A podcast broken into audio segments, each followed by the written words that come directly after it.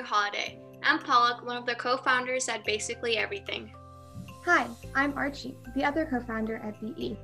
And I'm Brenda, BE's Executive Director. We're thrilled to have you with us today. 2020 has been a tough year for all of us, so we'd like to take a moment to thank all of our frontline workers who've risked their lives to help others.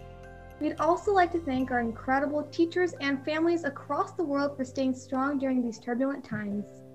And of course, we are so grateful for our wonderful team of intelligent and talented individuals who have worked tirelessly on this podcast.